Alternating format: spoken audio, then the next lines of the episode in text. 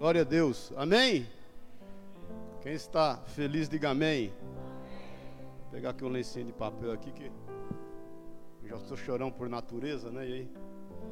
Sabe que ontem eu fui, ontem nós casamos mais um, né? O, o, a Raquel e o Beto. Foi uma benção. E, e aí no final da cerimônia, é, pode sentar-se, pode sentar-se. No final da cerimônia, é, a gente conversando de alguns convidados. Vamos direto. Vamos direto.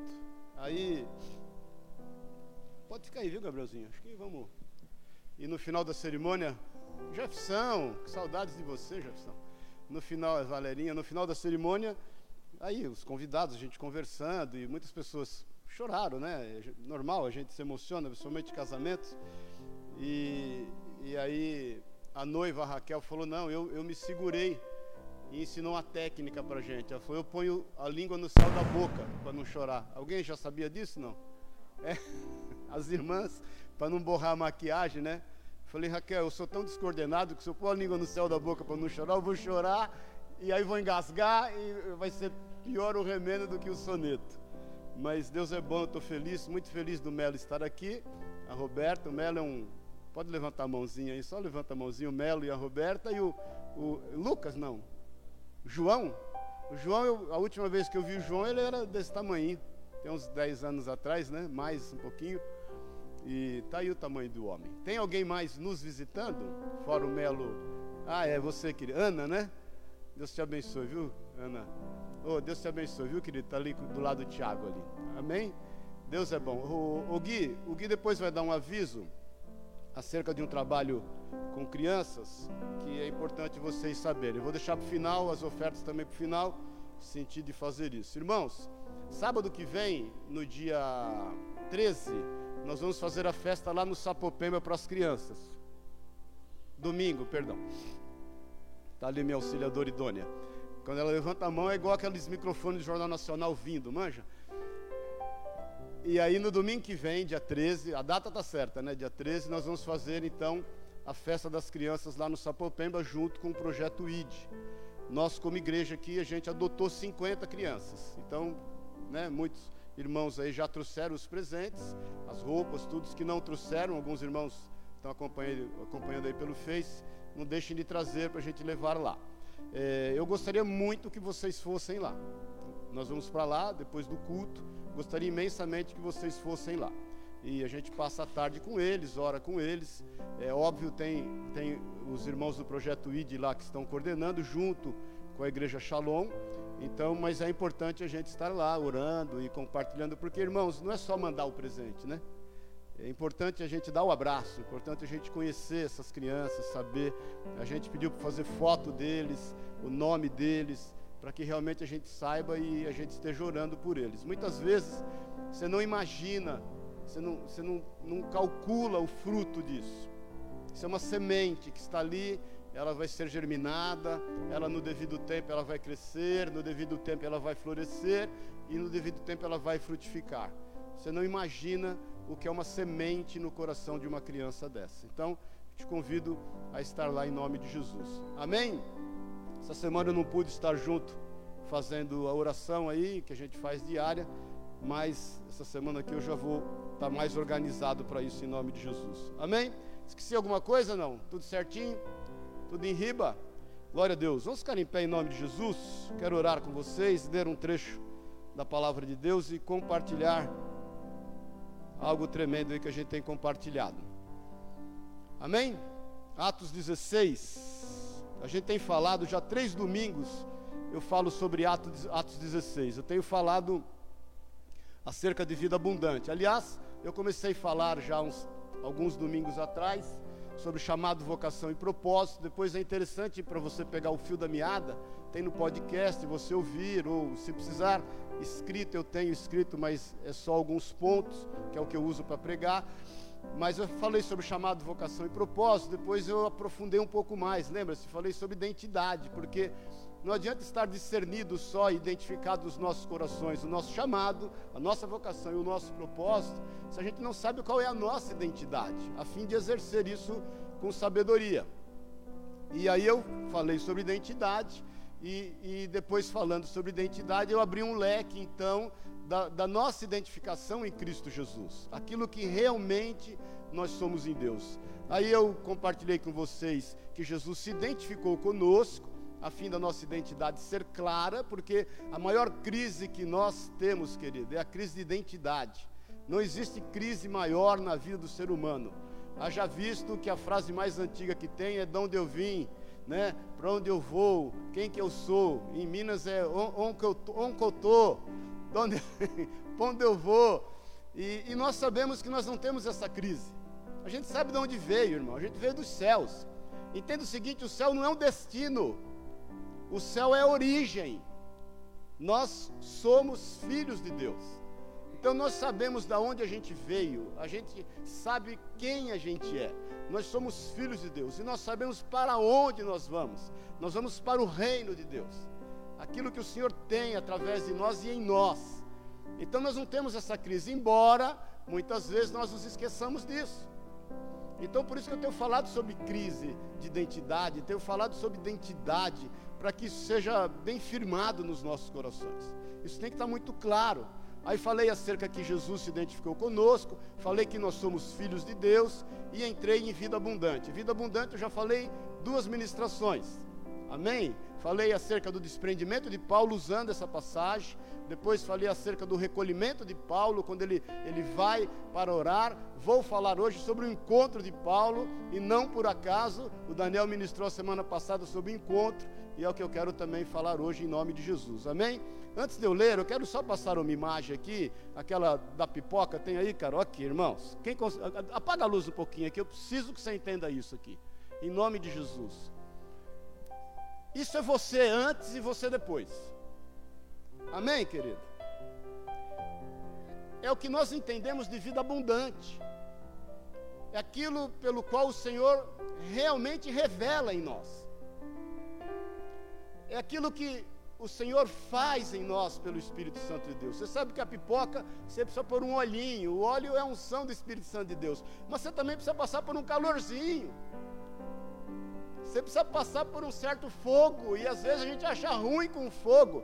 Irmãos, eu sempre te falo que os nossos problemas, eles não nos mudam, os nossos problemas revelam quem nós somos. E a partir do entendimento de quem nós somos, nós vamos buscar então cura, ou nós vamos buscar a real identidade que nós temos. Amém, queridos? Porque por muitas vezes nós queremos carregar traumas, medos, ansiedades, decepções, e queremos entender que a vida nos conduziu a ter uma vida distante daquilo que é a vontade de Deus. Não, isso aí isso já estava em você, isso só foi revelado em função do calor que você tem vivido. Agora, ou você explode para a vida a partir de você interiormente, eu falei já bastante sobre essa vida interior, ou você vai se, se cada vez mais se recolher. E deixa eu te falar uma coisa, enquanto você não explodir para a vida, você vai passar pelo fogo. Você já fez pipoca, você sabe, tem uns milhozinhos meio rebeldes ali, não tem? O que, que você faz? Você deixa ele ali no fogo e mexe ele mais, não é assim? Até ele explodir. Por quê? Porque o Senhor quer revelar aquilo que nós somos. Por isso que eu tenho falado de vida abundante, por isso que eu tenho insistido nisso, nessa questão da sua identidade, para que você revele, para que você seja revelado, perdão, para que o Senhor te revele quem realmente você é. Então é o seguinte, quando você for fazer pipoca, você vai orar e falar, Senhor, sou eu, eu já estou explodido aqui, estou pronto, estou pronto, Senhor, para ir para o mundo e saciar a fome desse mundo, estou pronto, Senhor, para abundar na vida das pessoas, porque mais uma vez eu te lembro, vida abundante não é o quanto você pode desfrutar da vida, vida abundante é o quanto você pode oferecer para a vida. Uma árvore abundante é aquela que dá o seu fruto na estação própria, você vai lá e pega o fruto e pronto. Amém, queridos? Amém, irmãos? Estamos combinados? Dá para você entender? Então olha para o teu irmão aí de longe, fala, seu pipoca. Amém, queridos? Glória a Deus. Pode acender as luzes aí. Atos dezesseis, no versículo dezenove. E aí nós vamos orar. Se você não está com a sua Bíblia aí, tem aí. Ora, vendo os seus senhores que a esperança do seu lucro havia desaparecido, prenderam a Paulo e Silas e os arrastaram para uma praça, à presença dos magistrados. E apresentando-os aos magistrados, disseram: estes homens, sendo judeus, estão perturbando muito a nossa cidade, e pregam costumes que não nos é lícito receber nem praticar, sendo nós romanos. A multidão levantou-se a uma contra eles, e os magistrados, rasgando-lhes os vestidos, mandaram açoitá-los com varas, e havendo-lhes dado muitos açoites, os lançaram na prisão, mandando ao carcereiro que os guardasse com segurança. Ele, tendo recebido tal ordem, os lançou na prisão interior e lhes segurou os pés no tronco. Pela meia-noite, Paulo e Silas oravam e cantavam hinos a Deus, enquanto os presos os escutavam. De repente houve um tão grande terremoto que foram abalados os alicerces do cárcere, e logo se abriram todas as portas e foram soltos os grilhões de todos. Ora, o carcereiro, tendo acordado e vendo abertas as portas da prisão, tirou a espada e ia suicidar-se, supondo que os presos tivessem fugido. Mas Paulo bradou em alta voz, dizendo: não te faças nenhum mal, porque todos aqui estamos. Tendo ele pedido luz, saltou para dentro, e todo trêmulo se prostrou ante Paulo e Silas, e tirando-os para fora, disse: senhores, que me é necessário para fa- fazer para me salvar? Responderam eles, versículo trinta e um: crê no Senhor Jesus e serás salvo, tu e a tua casa. Vou repetir: crê no Senhor Jesus e serás salvo, tu e a tua casa. Então lhe pregaram a palavra de Deus e a todos os que estavam em casa. Tomando-os, tomando-os ele consigo naquela mesma hora da noite, lavou-lhes as feridas, e logo foi batizado, ele e todos os seus. Então os fez subir para a sua casa, e pôs-lhes à mesa, e alegrou-se muito com todos da sua casa, por ter crido em Deus. Quando amanheceu, os magistrados mandaram quadrilheiros a dizer: soltai aqueles homens. E o carcereiro transmitiu a Paulo essas palavras, dizendo: os magistrados mandaram que fosseis soltos. Agora, pois, saí e ide em paz. Mas Paulo respondeu-lhes: açoitaram-no, açoitaram-nos publicamente, sem sermos condenados, sendo cidadãos romanos, e nos lançaram na prisão, e agora, encobertamente, querem nos lançar fora? De modo nenhum será assim, mas venham eles mesmos e nos tirem. E os quadrilheiros foram dizer aos magistrados essas palavras, e eles, e estes temeram quando ouviram que eles eram romanos. Viram, vieram, pediram-lhe desculpas, e tirando-os para fora, rogavam que se retirasse da cidade. Então eles saíram da prisão, entraram em casa de Lídia, e vendo os irmãos, os confortaram e partiram. Vamos orar. Obrigado, Jesus, obrigado pelo teu amor, pelo teu cuidado, pela tua misericórdia. Nós levamos cativo o nosso entendimento em Cristo Jesus e declaramos a liberdade do teu Espírito Santo. Fala aos nossos corações, discerne espírito de alma. O Senhor sabe exatamente o motivo que o Senhor nos trouxe aqui essa manhã, porque o Senhor sabe exatamente o que cada um de nós precisa, a porção, o pão nosso de cada dia para hoje. Nos dai hoje, em nome de Jesus. Pai, nós repreendemos tudo que não é teu, tudo que não pertence a ti, e declaramos a liberdade do teu Espírito Santo. Eu sei que há anjos do Senhor aqui, que ministram em nosso favor. Nos faz livres, Pai, para receber da tua porção, em nome de Jesus, porque nós temos sede de ti, em teu nome, Jesus. Amém e amém. Amém? Dá um abraço de longe aí do seu irmão. Amém? Pode ser depois aí. Depois, pode ser depois, senão o povo não... Queridos, eu, eu quis ler o texto todo. Você sabe que a gente, em cima desse texto, nós meditamos acerca do desprendimento de Paulo, que está no começo dessa carta, dessa, desse capítulo. Depois falamos acerca do recolhimento de Paulo, mas eu quis ler o texto inteiro, só para você entrar no contexto, e talvez você não tenha prestado atenção, mas se você prestou atenção, Paulo necessariamente não tinha que ter ido para a prisão. Só para você entender, quando ele chega em Filipos, né, ele, ele se desprende dos seus planos. Ele por, por duas vezes que, quis ir em outras regiões a fim de pregar o evangelho. Jesus não permitiu.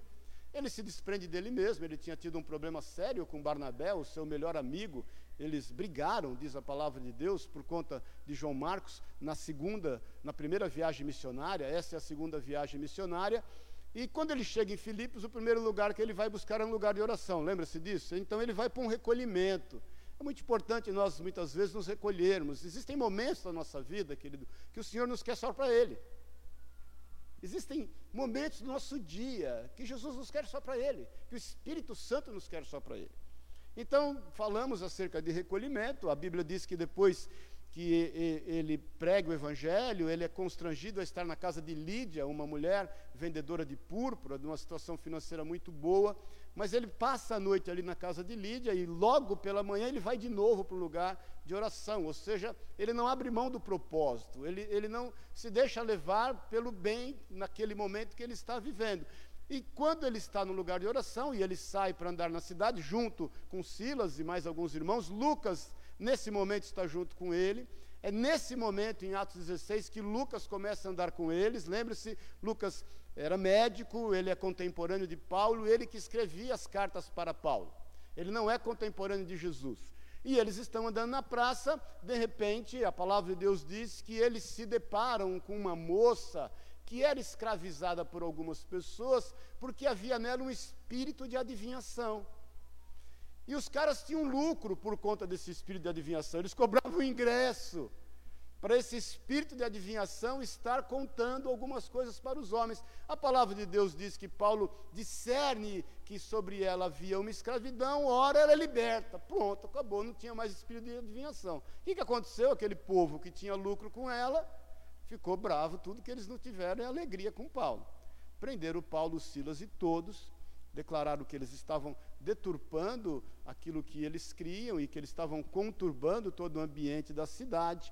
A palavra de Deus diz que eles foram amarrados em troncos, e eu quero que você entenda que tronco era tronco mesmo, não era graveto. As mãos e os braços ficavam bem esticados, as pernas também, a ponto da virilha ficar bem esticada, e açoite com vara nos caras.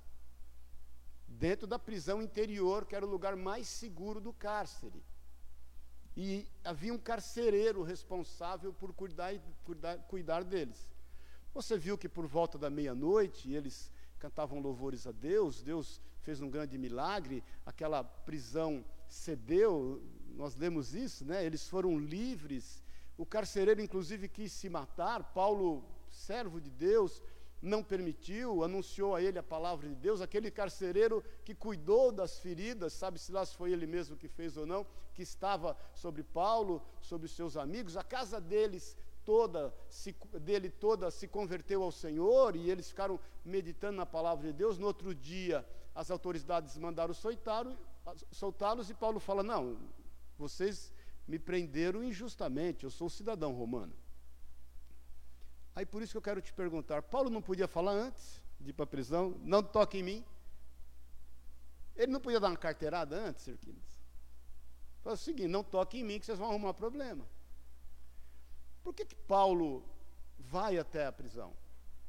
Por que Paulo se submete a tudo aquilo? Irmãos, Paulo sabia que ia encontrar o Senhor. Paulo sabia que o Senhor tinha algo a fazer através da vida dele. Paulo tinha na sua vida, no seu entendimento, que certamente Deus poderia fazer algo através da vida dele. É óbvio que nesse encontro com o Senhor, ele levou uma série de características humanas. Ele tinha medo. Você não teria? Ele também. Ele é, é, é composto da nossa mesma natureza. Ele tinha sentimento de injustiça. Ele foi movido por ansiedade. Muitas vezes nós somos conduzidos a alguns encontros com o Senhor e nós levamos a nossa bagagem. Nós levamos as nossas características humanas. Mas muitas vezes nós queremos fugir desse encontro, a fim de não manifestar aquilo que Deus tem através da nossa vida. Aquilo que eu estava te falando, querido, muitas vezes, para você explodir para a vida, de dentro para fora, você vai passar por alguns calores. Você vai passar por alguns fogos. Agora a questão, e já que nós vamos passar, é o como nós vamos passar. É nós termos um sentimento de propósito do fruto que nós vamos dar. Para que a gente não venha a dar carteirada e fugir da carreira que nos está proposta e daquilo que certamente o Senhor tem para nós. Não se esqueça que esse mesmo Paulo, ele escreve em Filipenses quatro, seis, ele, para os filipenses, ele escreve já depois preso em Roma, ele escreve para esses irmãos que ficaram ali e plantaram a igreja, é, baseado nas suas próprias experiências, ele diz assim em Filipenses quatro, seis, não andeis ansiosos por coisa alguma, antes em tudo sejam os vossos pedidos conhecidos diante de Deus, pela oração e súplica com ações de graça. Então, Paulo está dando a entender aqui é o seguinte, quando eu fui para a prisão, eu fui dando glória a Deus. E eu não me deixei levar por ansiedade. E eu fui num espírito de oração e de súplica, e fiz conhecido diante de Deus tudo o que se passava comigo. Amém, queridos? Você já percebeu que às vezes na nossa relação com Deus, a gente quer mostrar para Deus aquilo que a gente ainda não, ainda não é?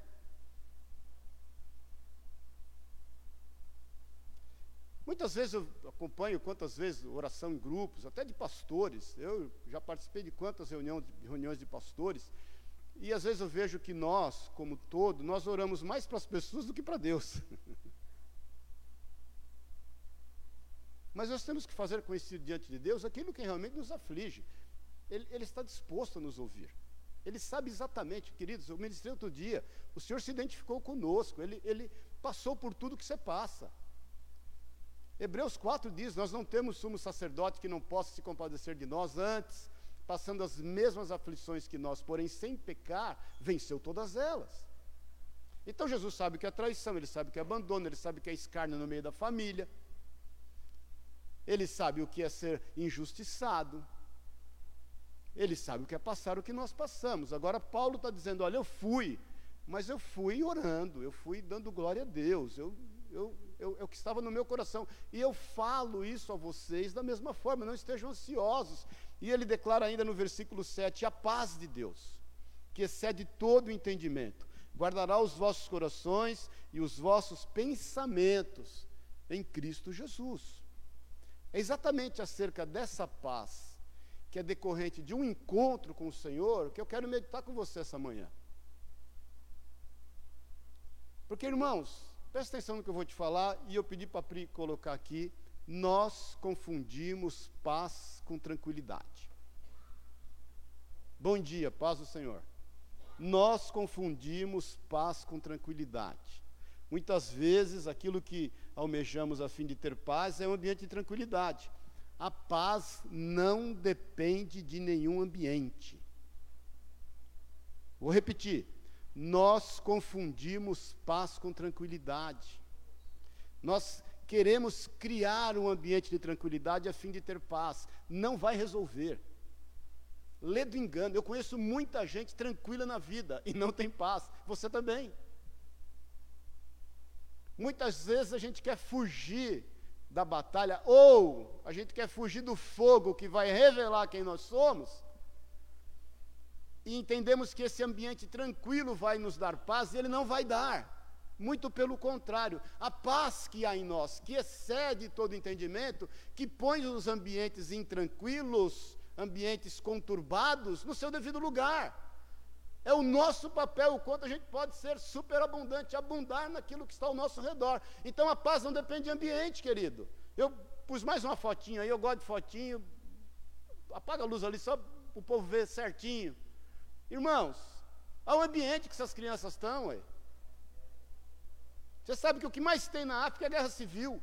Eu estive na África, querido. Gâmbia, Senegal e Guiné-Bissau. Existem não sei quantos milhões de órfãos da guerra civil. Cansei de ver meninos talibins que, que são formados pelos muçulmanos para virarem talibãs. Cansei de ver meninas na estrada com nove, dez, doze anos de idade, com latinha de massa de tomate na mão, arrecadando moeda para poder pagar a sua circuncisão de menina. E muitas morrem por conta de infecção. Cansei de ver crianças mutiladas. Mas eu cansei de ver sorriso nos olhos, nos, nos olhos e na boca. Estive lá em Gabu com seiscentas crianças na base da Jocum, adotadas pela base da Jocum. Estive lá em, em, em, em Senegal, em, em dois orfanatos que o Zé Dilson e a Marli, servos de Deus, eh, lideram, com duzentas e poucas crianças cada. Pastor Carlos no Gâmbia, com mais de trezentas crianças. Então, eu, eu queria que você refletisse nessa imagem. O quanto a gente quer um ambiente tranquilo, e muitos têm trabalhado para formar um ambiente tranquilo. É o objetivo de muitos de nós, queridos. Não, uma hora vou estar tudo tranquilo, aí eu vou conseguir então aposentar, aí eu vou conseguir ter paz. Quem já falou isso? Só pisca, não precisa se expor. Pode ligar a luz aí, por favor, Elias. Lê do engano. Você vai proporcionar um ambiente tranquilo, mas não vai achar paz. Vida abundante é uma vida com paz. Por quê? Porque a paz não serve só para você. É onde eu te falo, aí a paz que o Senhor te dá, que excede todo entendimento, ela põe o ambiente conturbado em paz. Então você passa a ser um problema na vida das pessoas. Porque o que mais as pessoas querem é motivo para justificar as suas lamúrias, para justificar os seus devaneios, para justificar as suas loucuras. Tem gente fazendo loucura por aí, E, e, e, e dando então, jogando sobre o ambiente que ela está vivendo os motivos. Ué, também, todo mundo faz. Esse mundo é louco, está todo mundo louco. Por que eu não posso dar uma de louco também?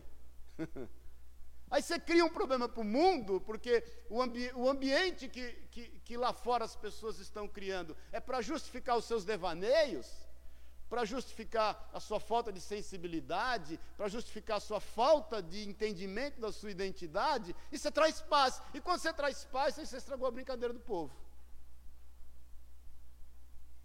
Amém, irmãos? Então é o seguinte, entenda que nós é que criamos um ambiente tranquilo a partir, a partir da paz que está em nós. Entenda que não adianta você querer conquistar o mundo, querido, para poder ter tranquilidade e, e para poder ter paz, quer dizer, porque de repente você conquista o mundo e morre, acabou. E aí? Aí você deixa as coisas por aí e os teus herdeiros que você queria que tivessem paz estão brigando, estão se matando um ou outro, por conta da tranquilidade que você quis criar para almejar paz. Esquece isso, irmão. Amém? Eu já vivi isso na minha família. Eu, eu, eu, eu gosto de árvore genealógica, fiz árvore genealógica. Minha avó, mãe do meu pai, né, quando vinha lá da Bahia, ficava contando as histórias lá dos, dos coronéis, que eram os meus é, tataravós, bisavós, meus avós, e tudo que eles tinham, e tudo que eles faziam. E eu fui a fundo na história da família, descobri coisas da história da minha família eh, na internet, estudos de, de, de pessoas que fizeram sobre o sertão baiano na de, de mil e oitocentos a mil e novecentos. E por que que eu fui saber? Porque eu, quem não conhece história, querido, e quem não sabe a história, inclusive da família, está fadado a cometer os mesmos erros. O meu pai, por exemplo, cresceu ouvindo que nunca ia precisar trabalhar na vida. Veio para São Paulo com treze anos de idade, a família perdeu tudo lá na Bahia. Por quê? Porque os meus avós, os meus bisavós, os meus tataravós, de repente entendiam que iam deixar. Eu, eu consegui, inclusive, o inventário do meu tataravô, o inventário do meu bisavô na internet, e, e eles falaram, não, não, nós vamos deixar todo mundo bem. Quase se mataram lá por conta de herança. Porque tranquilidade não traz paz. É essa paz, por isso que eu te digo que Paulo não deu carteirada, porque foi com essa paz que ele queria arrumar um ambiente conturbado que ele estava sendo inserido. Olha a vida frutífera que teve Paulo, irmãos, nessa passagem. Olha quanta abundância teve através da vida de Paulo. Ele chega lá, a Lídia se converte, a casa de Lídia se converte, as irmãs que trabalhavam com Lídia se convertem, a moça é liberta, o carcereiro se converte, a família do carcereiro se converte, os caras que estavam presos com ele se convertem, e a gente querendo fugir do fogo. Bom dia, paz do Senhor. Então entende, definitivamente você tem que entender isso, em nome de Jesus, querido. Olha, o mesmo aconteceu com Daniel na cova dos leões, lembra-se disso? Daniel tinha oitenta e sete anos de idade, chega na Babilônia com dezessete anos de idade, passou setenta anos pelo, pelo livramento, pelo, pela, pela, pela, pela volta do povo de Israel, lá para Israel, para a terra prometida. Eles estão na Babilônia, você sabe, o reino tinha sido dividido, uma loucura danada. Depois de setenta anos na Babilônia, ao invés dele voltar para Israel, sabe para onde ele entra? Para a cova de leão. Ele é amigo do rei Dário, ele é uma das pessoas, um dos governantes mais importantes ali na Babilônia, já era o Império Medo-Pérsia nesse momento, e, e, e a palavra de Deus diz que os caras articulam por inveja, por inveja, uma situação contra Daniel, e ele é colocado na cova dos leões. Ele era um dos quatro governadores mais importantes na época no reino Medo-Persa. Ele foi lá falar para o rei, falou, rei, nós somos amigos. Rei, hey, é o seguinte, você sabe que politicamente eu sou influente, você vai me colocar na cova? O que, que ele fez? Aonde é a cova? O interdito do rei é que ninguém podia orar, sabe o que Paulo fez? A Bíblia diz que ele sobe no lugar de costume, e ele orava três vezes ao dia. O lugar de costume era um, é um negócio de quina, assim, com vista para a cidade toda, todo mundo via ele orando. Rei, aonde é a cova? Ele entra na cova dos leões, você sabe disso, com paz no seu coração.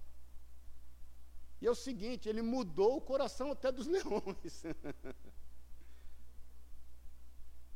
Porque, irmãos, às vezes, querido, sabe por que a gente está sujeito a ser comido por leões? Porque a gente está cheirando picanha, a gente está cheirando carne, contra filé, maminha, prime rib. Quando você, meu irmão, quando você está no Senhor e tem paz, você exala é o bom perfume de Cristo. Você não exala cheiro de carne. Daniel imaginou tudo, querido. Até para morrer, ele pensou que seria um livramento. Porque ele pode ter pensado como ser humano. Tá bom, eu entro lá, morro. Estou com oitenta e sete anos de idade, e glória a Deus. Vou para o meu Senhor. Vou para os braços daquele que me criou. Sabe-se lá o que passou na cabeça de Daniel? Ele, ele não pensou que Deus poderia só fechar a boca dos leões. Ele fechou a boca dos leões, pronto, simples. As coisas de Deus são simples, Deus age de forma simples, para escândalo daqueles que têm uma série de coisas na, na mente, de planos. Deus agiu de forma simples, fechou a boca dos leões, acabou, ninguém roubou a paz de Daniel. Logo de manhã, a Bíblia diz que o rei passou a noite em jejum e vigília. De manhã o rei vai lá bater na... E diz assim, Daniel, será que porventura o Deus a quem você pertence e a quem você serve poderia ter te livrado da cova dos leões? Imagina a expectativa do rei com o ouvido ali. Aí ele ouve lá de dentro da cova, Daniel fala, rei. Eu fico imaginando quando ele fala, rei, o rei tremeu, pensou assim, o que, que vem depois disso? Porque Daniel podia dizer, rei, seu vagabundo, meu ex-amigo. Daniel fala, rei, viva para sempre o Deus a quem eu pertenço, cujo meu coração serve, me livrou da boca dos leões, porque em mim foi achado inocência. Amém, queridos? Sadraque, Mesaque e Abidinego, lembra-se disso? Que foram para a fornalha antes, bem antes, sessenta anos antes do que esse evento de Daniel, isso na Babilônia. Nabucodonosor faz lá uma imagem dele, pediu para que todo mundo eh, prostrasse o joelho e orasse. Ele, eles falaram o seguinte, esquece, nós não vamos fazer isso. Aí ele aquece a fornalha sete vezes mais, joga lá Sadraque, Mesaque e Abidinego. Eles saíram correndo, queridos. Eles foram para a fornalha. Lá eles viraram pipoca. Lá eles floresceram. Jesus foi andar com eles lá. Você lê lá que Nabucodonosor está olhando e falou, não, mas tinha um quarto homem. O que me leva a entender que quando você vai para o fogo a fim de explodir mesmo, de você ser quem realmente você é, meu irmão, não pensa que você vai sozinho, querido.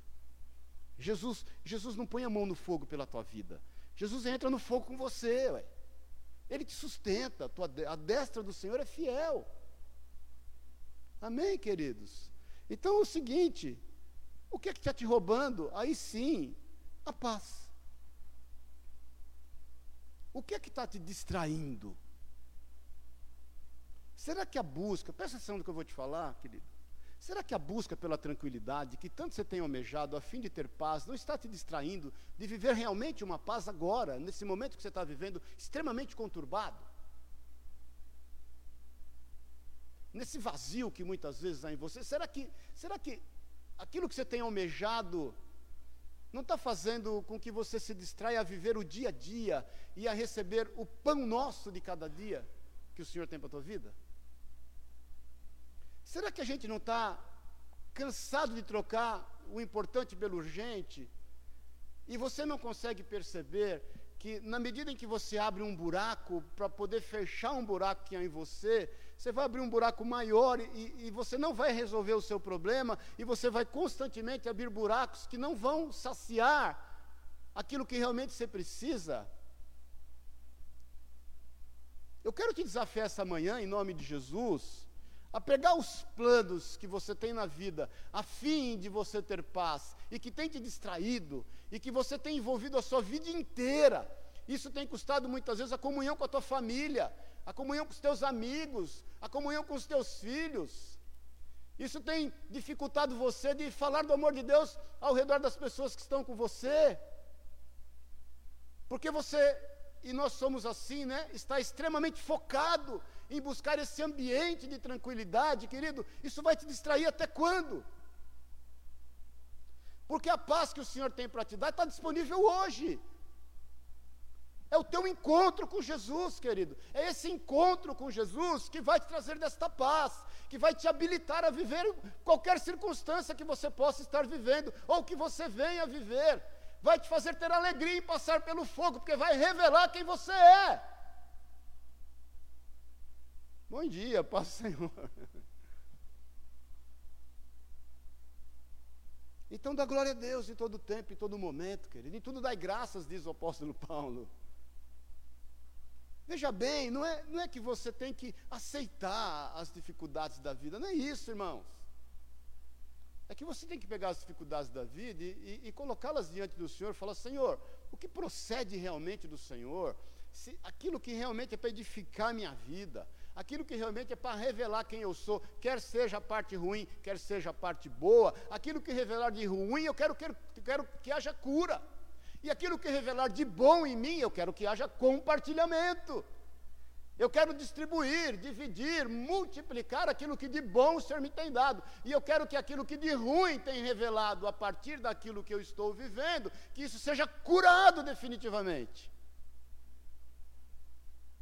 Eu quero aprender a me vencer, ponto. E aí é o seguinte, irmão, você vai dar glória a Deus em todo momento da tua vida. Você, todos nós aqui, tem muitas pessoas experientes aqui, queridos. Quantas dificuldades você passou, quantos problemas. Se eles estão te trazendo traumas, angústias, decepções, tem alguma coisa errada, não acertada lá. É necessário que, por isso que Jeremias fala: olha, volta no ponto que você caiu e busca o conserto. É necessário que haja uma liberação de perdão. Oh, irmãos, deixa eu te falar uma coisa. noventa e nove por cento dos problemas que todos nós enfrentamos aqui não foi relacionado a, a intempéries eh, do clima, da vida. Não, noventa e nove por cento dos problemas que vocês enfrentaram é relacionado a pessoas. Amém? Você sabe disso. É cano que você levou, é fulano que se levantou contra a tua vida, que articulou mal contra você, fofoca, calúnia, difamação, mal entendido, má interpretação, não é isso? Pessoas que infelizmente se levantaram para te prejudicar. É o seguinte, querido, a Bíblia diz que a nossa luta não é contra a carne ou sangue, amém? Porque as, no- as armas da nossa milícia não são carnais, elas são espirituais. Então, a primeira coisa que você tem que fazer é liberar o perdão, meu irmão. Libera o perdão. Resolve a vida, as coisas velhas já passaram, tudo se fez novo, seja livre. O que nos tira a paz, o que muitas vezes quer fazer com que a gente esteja almejando esse lugar de tranquilidade, é fazer com que as pessoas venham reconhecer quem realmente nós somos. Presta atenção nisso, irmão. Porque às vezes você está buscando um ambiente de tranquilidade para que as pessoas venham até você e digam, não, realmente, você não é aquilo, ó, oh, eu quero... Não é nada disso, querido. Você tem que saber quem você é. Você não precisa mostrar nada para ninguém. E deixa Deus revelar quem você é. Então é o seguinte, libera o perdão. Dá glória a Deus e segue. É o que Paulo fez. Porque Paulo, quando vê o carcereiro pegar a espada para suicidar, vamos falar a verdade, irmãos? Vamos falar a verdade? Com as costas cheias de varada, com, os, com hematoma nos braços, com hematoma nos pés. Quem aqui já jogou bola, distendeu um pouquinho a virilha, quase morreu? O cara tudo detonado. Tudo detonado, ele sai, ele avista de longe, a Bíblia diz, porque Paulo grita. Irmãos, Paulo não estava do lado do carcereiro, de longe ele avista, ele podia falar, eu, eu até ia falar para ele não fazer, mas não deu tempo, ele morreu.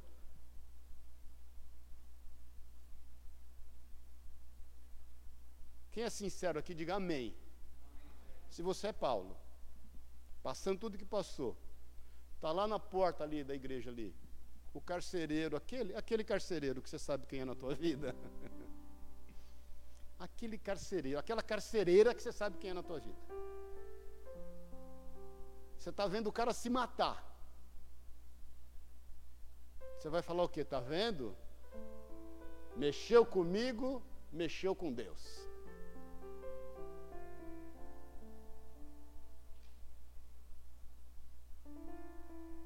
Você vai gritar, por favor, não faça isso.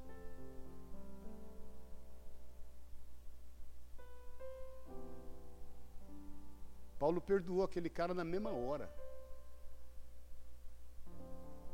através do encontro com Jesus. O carcereiro pega ele, cuida das feridas dele, leva para a casa dele, põe a mesa, leia aí no texto. Se alegra. Amém, queridos? Eu estou terminando, quero te dar três exemplos. Existem inúmeros na Bíblia. Três exemplos de encontros que mudaram a vida das pessoas e essas pessoas tiveram abundância de vida. O primeiro é da Samaritana, não precisa abrir, em João quatro. Eu vou direto para isso, senão não dá tempo, mas João quatro. Quer ler aí? Jesus fala isso para essa mulher, olha para mim um pouquinho, ela é uma samaritana, ela vai no poço de Jacó, ela vai pegar água, ela vai num horário em que ela possa não encontrar com os judeus, os samaritanos não se davam com os judeus, principalmente a mulher em relação ao homem judeu, e quando ela chega no poço, onde ela acredita que era o lugar de adoração ao Senhor, é, por conta daquele lugar que foi cedido por Jacó, José, e ela encontra Jesus no poço. E Jesus fala para ela assim, ela vem, como você acha que ela vem, irmãos? Ela, você lê no texto, ela já tinha tido cinco maridos. Uma mulher para ter cinco maridos, primeiro, é uma mulher de família, ela gosta de família. Segundo, ela passou, foi a bucha na vida, o primeiro não deu, próximo, próximo. Tudo que ela não foi, foi ser bem tratada por maridos, senão ela não estava no quinto. Ela estava querendo se achar. Ela vem toda conturbada. Olha, irmãos, tudo que ela queria era um ambiente tranquilo para ter paz. Se ela não quisesse um ambiente tranquilo para ter paz, ela não tinha tido cinco maridos. Não, esse não dá, não me dá. Pronto. Outro. Não, você também não está me deixando tranquila. Outro. Encontra Jesus. Sabe o que Jesus fala para ela? Você pode me dar água? Ela já estranhou. Como é que um judeu fala comigo? Água? Aí Jesus fala para ela, eu tenho uma água para te dar. Essa água que você pode me dar, você vai tomar e vai voltar a ter sede. Eu tenho uma água que te dá, que vai matar a tua sede. Vai resolver a paz do teu coração. Olha, você não vai precisar nem ter mais marido, porque esse que você tem agora, nem marido teu é, você está meio ficando com ele. Jesus fala, esse aí não é teu marido, você está ficando. Já tinha esse negócio de ficar na época, irmãos. Já tinha esse negócio de ficação. Está ficando. Aí Jesus fala para ela esse versículo fantástico, aquele primeiro lá, capítulo quatorze. Mas aquele que beber da água que eu lhe der, nunca terá sede. Pelo contrário, a água que eu lhe der, se fará nele uma fonte de água que jorre para a vida eterna. Você percebe que você tem que entender a tua responsabilidade de estragar a vida das pessoas, às vezes, querido, nesse sentido. De trazer uma paz para elas que elas não conhecem. Elas vão se confrontar consigo mesmas e o Senhor vai restaurar a vida delas. Ela abundou tanto, essa paz que estava nela, realmente aquilo que Jesus falou se cumpriu. Entenda que é uma fonte de água que jorra para a vida eterna. Isso foi tão fato na vida dela, de imediato, né? No versículo trinta e nove, aí sim, e muitos samaritanos daquela cidade creram nele, por causa da palavra da mulher, que testificava, ele me disse tudo quanto eu tenho feito. Indo, pois, ter com eles, os samaritanos rogaram-lhe que ficasse com eles, e aí Jesus fica dois dias com os samaritanos. Olha que coisa boa, querido. Muitos mais creram por causa da palavra dele, e diziam à mulher: já não é pela tua palavra que nós cremos, pois agora nós mesmos temos ouvido e sabemos que este verdadeiramente é o Salvador do mundo.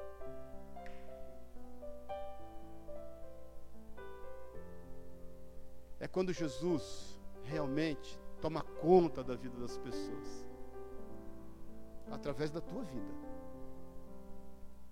A palavra de Deus não volta vazia e o nosso trabalho no Senhor, diz a Bíblia, não é em vão.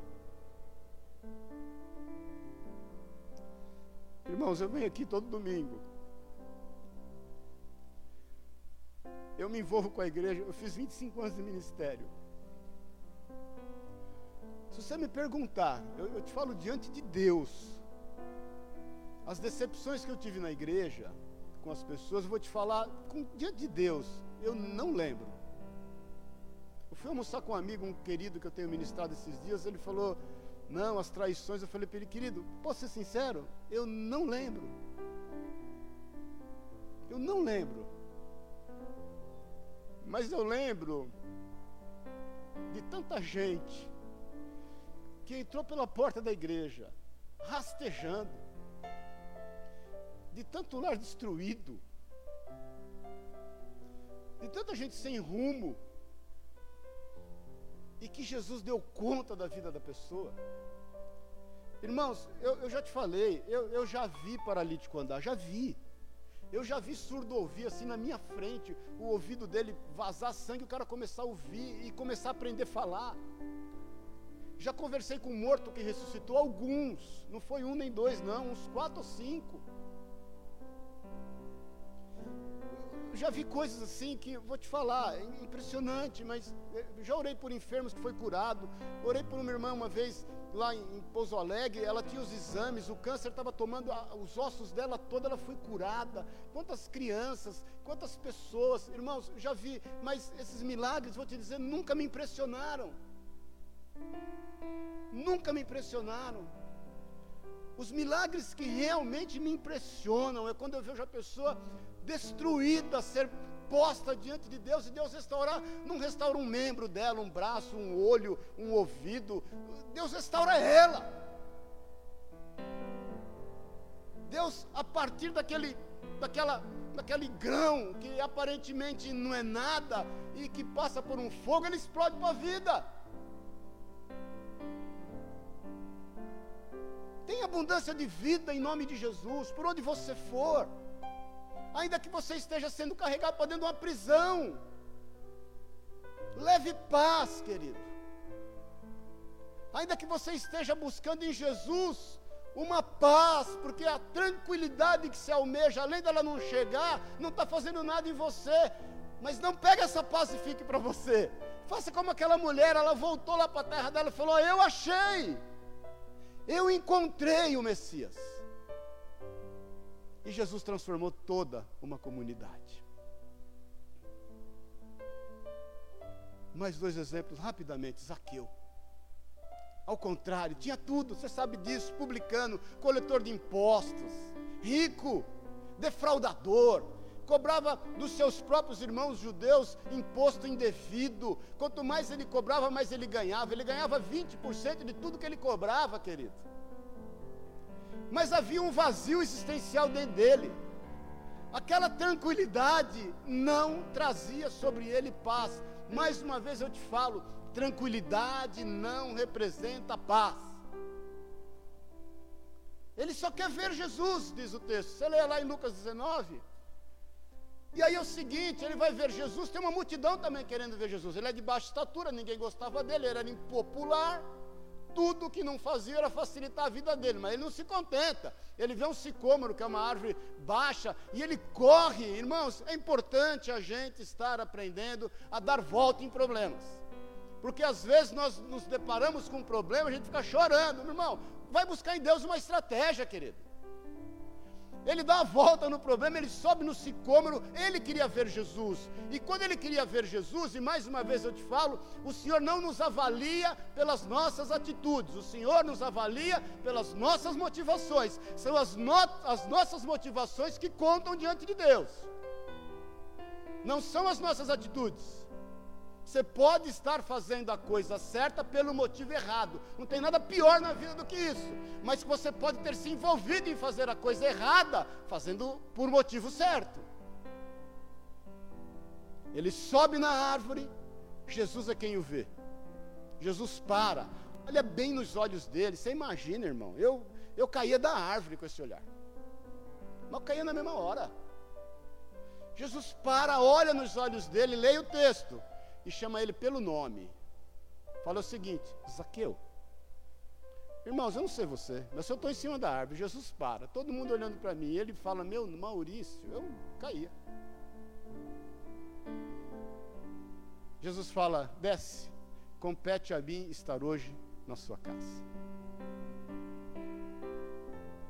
Zaqueu, a Bíblia diz, leia lá, nós não temos tempo. Desce apressadamente, diz a palavra de Deus. Correndo, ele foi correndo. Prepara o jantar, uma mesa. Convida os amigos. Jesus está aqui hoje. Aquilo tudo que eu tinha, que me dava tranquilidade, não me importa mais. Aí o que não falta é amigo para criticar Zaqueu e criticar Jesus. Aí começam a criticar Jesus, está vendo? Ele, ele se senta com os pecadores, ele está na casa de um publicano, esse cretino me roubou o mês passado, já tem um ano que ele me rouba. Sabe o que Zaqueu fez? Superabundou. Ele abundou, ele falou: Jesus, é o seguinte, metade dos meus bens eu estou dando agora. Aquilo que me dava tranquilidade, mas não me deu paz, estou dando agora metade. A outra parte, Senhor, é o seguinte, quem eu defraudei, ele cumpre a palavra de Levítico seis, eu estou devolvendo quatro vezes mais. Você acha que ele ficou pobre? E muito, porque imagina quem esse cara defraudou, ele, ele, ele, ele fez tudo, porque ele trocou tranquilidade por paz. Amém? Um último, para a gente orar. Dois discípulos que passaram uma dificuldade muito grande quando Jesus foi morto na cruz, e eles então, em função daquele momento intranquilo, conturbado, eles saem de Jerusalém, e eles estão a caminho de Emaús, lembra-se disso? Lucas vinte e quatro, e os dois estão a caminho de Emaús. Jesus então ressurreto, vai e começa a andar do lado deles, e a Bíblia diz que eles estavam impedidos de o reconhecer. Eles estavam atrás de um ambiente tranquilo. Tudo que um cara não precisava naquela época era crer em Jesus e estar em Jerusalém. Todos os seus planos, todos os seus projetos, todos os seus desejos, eles largaram um monte de coisa para seguir Jesus. Jesus morreu, está morto, até então está morto. Aí eles vão atrás de um ambiente tranquilo. O que nos leva a entender, presta atenção nisso, que quando você está atrás do ambiente tranquilo, Jesus está falando com você, Jesus está andando do seu lado, mas você não o reconhece. Eu canso de te dizer aqui, querido, o Senhor fala por sussurros, a gente faz barulho e não ouve. Leia lá o texto, mas os seus olhos estavam impedidos de o reconhecer. Aí Jesus começa a andar com eles. E aí, de boa, legal? Como é que está a vida? o que que acontece? Jesus tem um versículo que ele fala assim: por que que vocês estão aí parados, entristecidos e tão preocupados? Aí Cleofas, um deles, fala assim: o senhor caiu de qual nave? Como é que você não sabe tudo o que aconteceu? Como é que você não ouviu falar o que está acontecendo? Jerusalém está que nem terra de doido, porque mataram Jesus, o Nazareno, poderoso em obras e palavras, quem nós críamos que nos livraria do domínio da escravidão dos romanos. E Jesus falou o que para eles? Não sei não.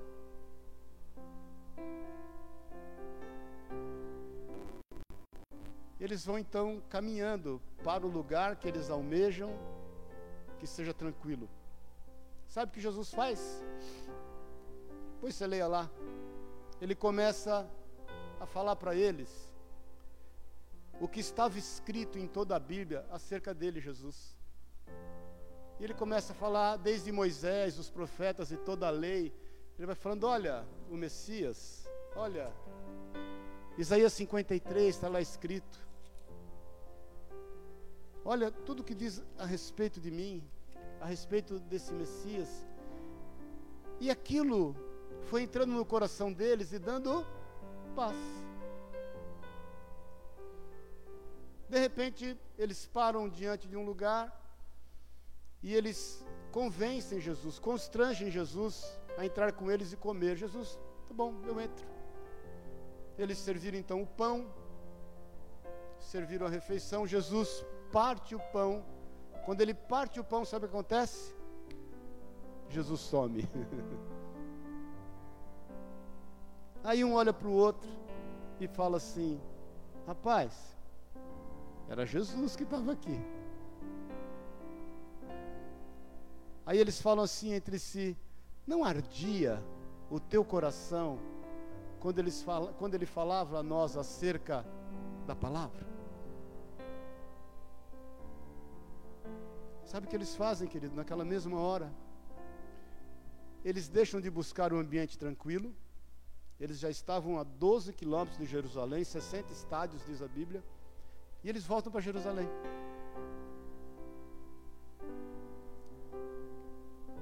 Para acabar, eu quero que você entenda isso. Quando você tem paz, você caça problema. Quando você tem paz, você enfrenta problema de frente. Você não se preocupa. Você vai à luta, porque você sabe que Deus vai te honrar. Você lança sobre Ele toda a tua ansiedade, porque Ele tem cuidado de ti. Você diminui para que Ele cresça, como diz João Batista. Ele volta para Jerusalém e os irmãos estão fechados, com medo, diz a Bíblia. Que é a terceira aparição de Jesus, você leia lá. E quando eles voltam para Jerusalém, só há um discurso no meio daqueles: Jesus é vivo, Ele ressuscitou e Ele já apareceu a Simão Pedro. E o coração deles manifesta paz. Amém? Quer ter uma vida abundante? Vai passar às vezes por algum fogo. Dá glória a Deus por isso. Esse fogo está revelando quem você é e aquilo que precisa mudar na sua vida.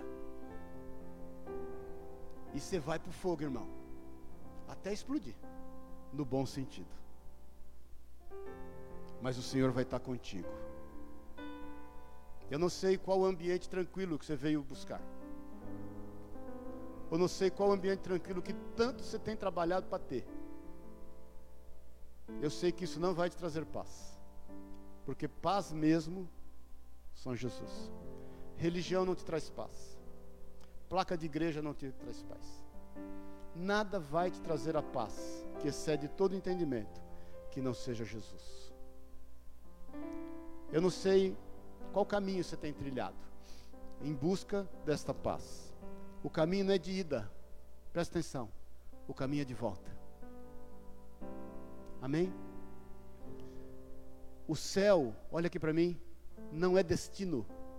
O céu é origem. Por isso que é venha a nós, venha a nós o teu reino. Por isso que é conversão. Você está indo, mas você tem que converter, você tem que fazer um, um retorninho e voltar.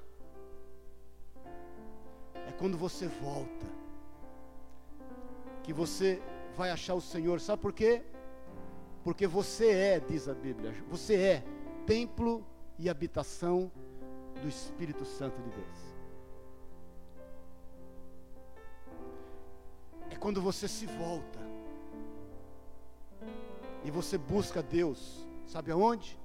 No Santo dos Santos. O templo tinha o átrio que todo mundo frequentava.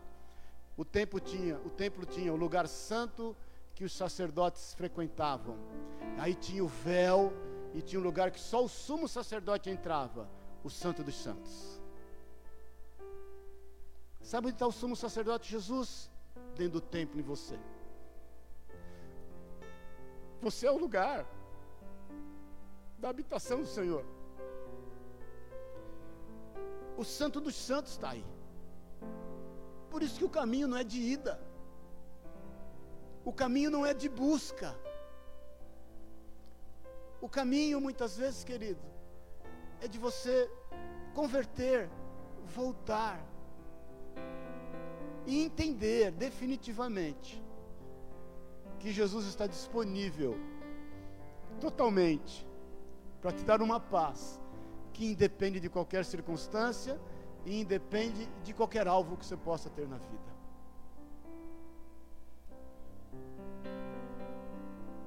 Eu, quando tinha dezessete anos, quero terminar com isso, eu queimei os dois pés. Eu me converti num domingo, eu me converti numa sexta-feira por sonhos.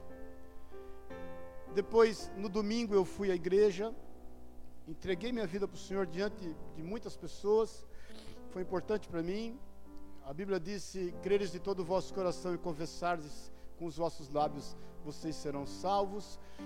E, e aí, na mesma semana, eu caí de moto e ralei o pé, ralei os dois pés, ralei o pé, um cachorro, tá. E aí eu fui, tinha que trabalhar, vendia móveis na época para as lojas, os primos do Elias lá para os turcos e para os libaneses. E aí eu ia, né? Andava com chinelo, imagina. E aí eu fui com os amigos aprontar, porque boa coisa a gente não fazia, né? Embora, né? Conversando, eu estou convertendo até hoje. E a gente foi estourar rojão e bombinha nas pessoas na rua. Aí é o seguinte, um amigo meu pegou, porque o pai dele trabalhava com... Pegou um saco de morteiro. E aí a gente, numa Brasília, os três na frente, o saco de morteiro no meu pé. Eu pegava o morteiro, acendia com a bituca do cigarro, pá, jogava nos outros e ria. Aquela bituca caiu em cima do saco. Aí, Melão, eu caiu, e aí eles falaram: o que aconteceu? Eu falei: não caiu aqui, mas eu já apaguei. É o seguinte, o saco de morteiro tinha um quilo de pólvora, a gente não sabia. Que o pai do Roberto, que trabalhava com o morteiro, queria esconder dele, escondeu nesse saco. Aquilo explodiu nos meus pés. Queimou tudo meus pés. Quando eu cheguei no hospital, o médico falou assim, eram fraturas da lapa que não existe mais. Falou assim para mim: esse pé esquece, o pé direito. Esquece, perdeu. Vão ter que cortar, amputar. Ele, quando jogou soro fisiológico no meu pé, o pé ficou desse tamanho. Aí é o seguinte, fiquei vinte e três dias com os pés para cima, queimado, fazendo curativo todo dia com gás e furacinada. Não sei se você sabe o que é isso. Pense no inferno na terra. É pior que metiolato. Eu já te falei, metiolato nasceu de Satanás aquilo, né? E sabe o que eu pensava com dezessete anos de idade? Deus está me ensinando a ser paciente.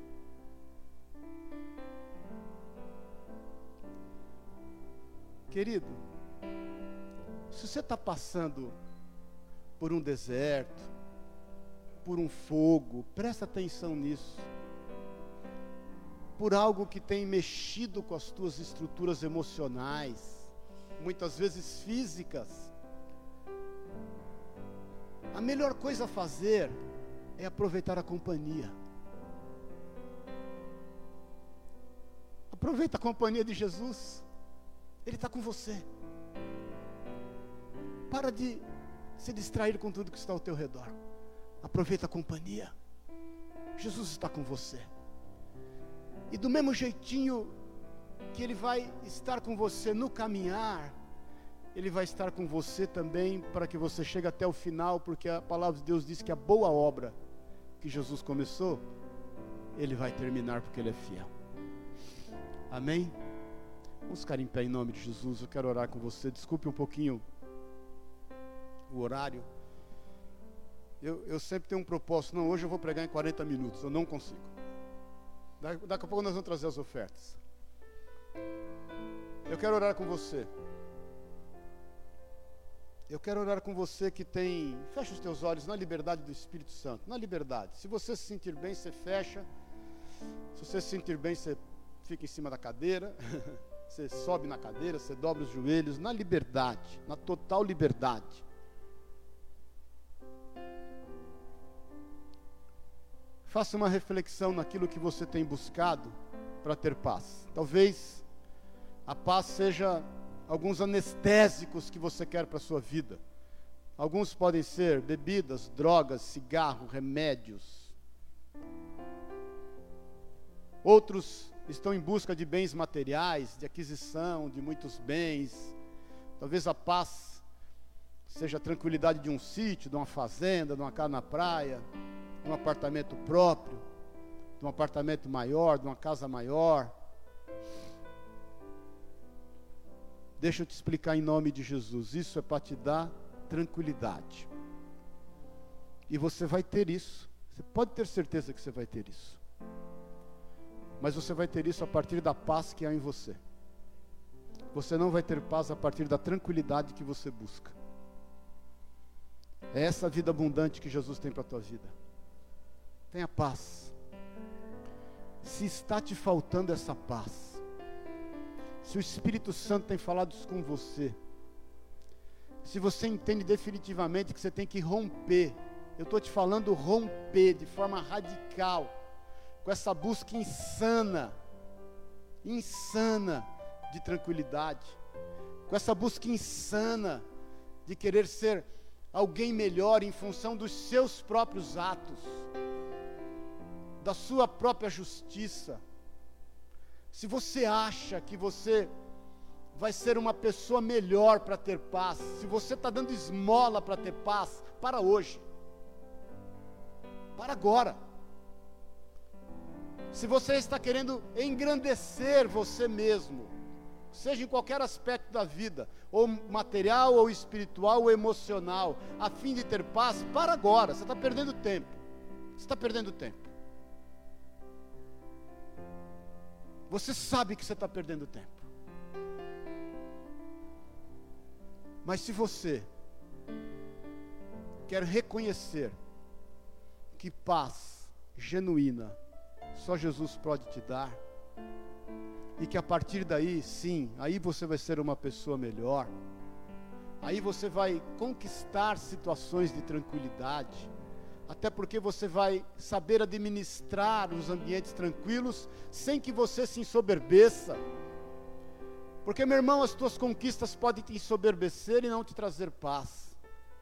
Quando elas, as conquistas são a partir da paz que o Senhor é na tua vida, você não se ensoberbece, você não vai ficar orgulhoso dos teus atos de justiça, você não vai bater a mão no peito e vai dizer, Senhor, porque eu sou bom, porque eu ajudo, porque eu faço, porque eu aconteço, é por isso. Não, você vai reconhecer sempre que é a partir de Jesus Cristo na tua vida. Isso é ter vida com Deus, isso é converter o caminho, isso é tomar o caminho de volta, isso é poder declarar, Senhor, venha o teu reino, seja aqui na terra, aqui no lugar que eu vivo, do jeito que eu estou, como é nos céus. Se você entende que esta manhã é momento de romper, no seu lugar, olhando para a sua vida, eu quero que você levante a tua mão. Ou se você se sentir à vontade, põe a mão no teu coração. Põe a mão no teu coração. Na liberdade. Na liberdade, olhando para você mesmo. Declara comigo assim: Senhor Jesus, o meu coração, a minha vida pertence a Ti. Jesus, eu entrego sem reservas a minha vida nas Tuas mãos, porque eu quero ser revelado por Ti quem realmente eu sou. E eu quero, Jesus, que a Tua paz, que excede todo entendimento, tome conta da minha vida. Que esta paz venha nortear os meus passos, as minhas atitudes, venha me dar as reais motivações da minha vida. Eu quero dizer, Jesus, que sem Ti eu nada posso fazer. E eu quero declarar, em bom e em alto som, que hoje houve salvação na minha vida, em nome de Jesus. Amém e amém. Aguenta aí um pouquinho, eu quero orar por você. Pai, eu Te louvo, porque eu sei que tem uma festa nos céus. Eu Te louvo por esse encontro contigo. Eu Te louvo, Jesus, porque o Senhor nos tem conduzido com amor, com brandura. O Senhor tem sido presente em todos os momentos da nossa vida. Por isso, em nome de Jesus, eu quero ligar na terra e nos céus este mover. Eu quero, Deus, declarar sobre a vida de cada um de nós uma abundância de vida. Por onde nós formos agora, Senhor, que a gente esteja abundando na vida das pessoas. Que a gente venha trazer paz a ambientes conturbados. Que a gente venha, Deus, a partir desta paz, trazer tranquilidade, então, no nosso ambiente. Em nome de Jesus, que nós jamais venhamos a confundir tranquilidade com paz. Que nós saibamos, Deus, que a partir da paz nós vamos ter tranquilidade. E nós vamos trazer isso àqueles que realmente nos importam e muitas vezes àqueles que nem nós conhecemos. É o que eu Te peço, em nome e na autoridade de Jesus, que essa superabundante vida, que essa superabundante vida flua do nosso interior, por onde nós formos, em nome e na autoridade de Jesus o Senhor. Amém e amém. Amém, queridos? Glória a Deus, aleluia.